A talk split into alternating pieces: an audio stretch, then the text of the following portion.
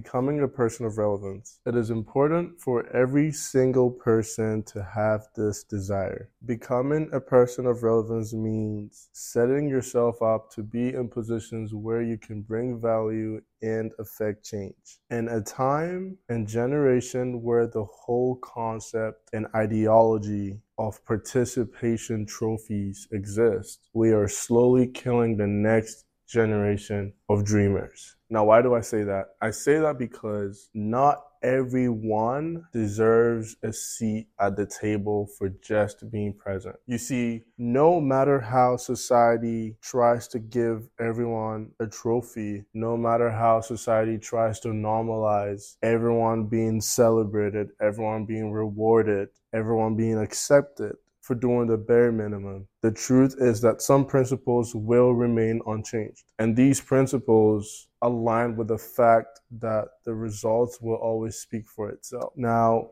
to make this in a, in a clear form for people to understand, when when you go to the airport, before you board the plane, you always realize, you always notice that the pilots and air hostess and host are always in the plane before everyone gets to board. And then you also realize that people with first class or other elite kind of memberships always get to board before everyone else gets to board. And the reason is because it is based on who is most relevant and then who is regular. Now, obviously, this is an example, but the whole point is you will not be important if you are not doing anything to improve the lives of the people around you or even yourself.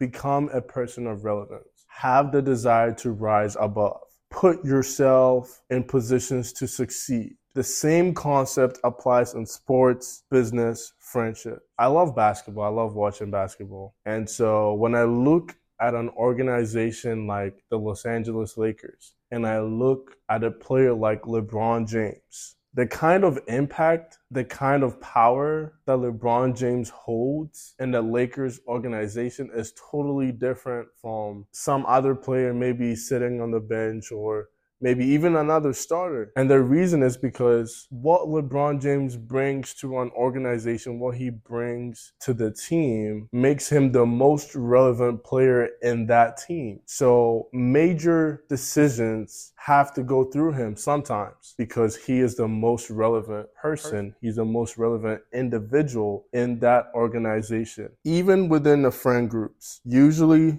the person who is the most relevant is the one that gets to decide where you and your friends are going to go for lunch, for dinner, you know, what the plans are over the weekend. It's the same concept. And the point is, nobody will respect you if you are ordinary because respect isn't given, it is earned.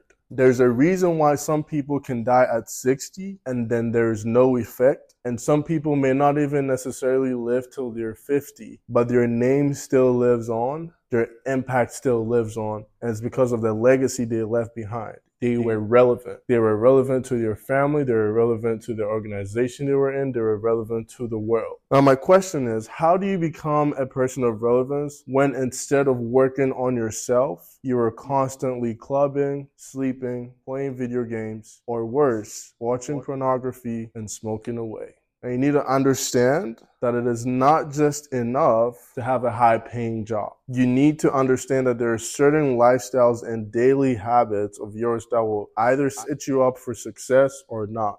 So how do I become a person of relevance if I have no desire to improve? If all my friends are average, then my state of mind will be average.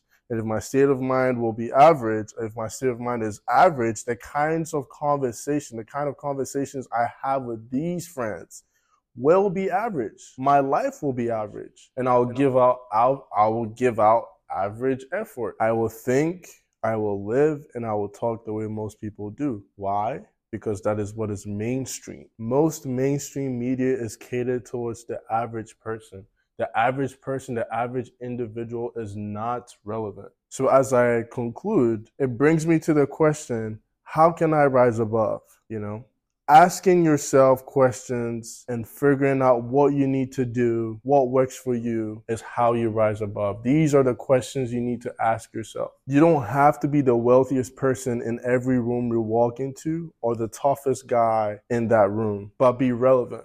Provide value. Everywhere you find yourself, whether it be in the school, whether it be at the workplace, whether it be at the church, wherever you find yourself, your question should always be, how can I provide value to these people? Because if I'm relevant, I can have a say in important conversations. So now the question then becomes, what ways can I become relevant? First point is becoming an expert at what you do. What does that mean? That means have the desire to be knowledgeable and good at what you do. So it means if you're employed, consider becoming an above average employee before even asking for a raise. Because if you do the bare minimum, you won't be relevant and your pay grade will always be the same. Point number two is be intentional. Have goals, expectations, and set your priorities how do you find a solution to a problem if you don't know what you are looking for? Now, of course, success looks different in everyone's eye or, you know, whatever the case may be, but the vast majority of people who hold high positions and have access to power are people of relevance. So knowing what you need to do and what you shouldn't be doing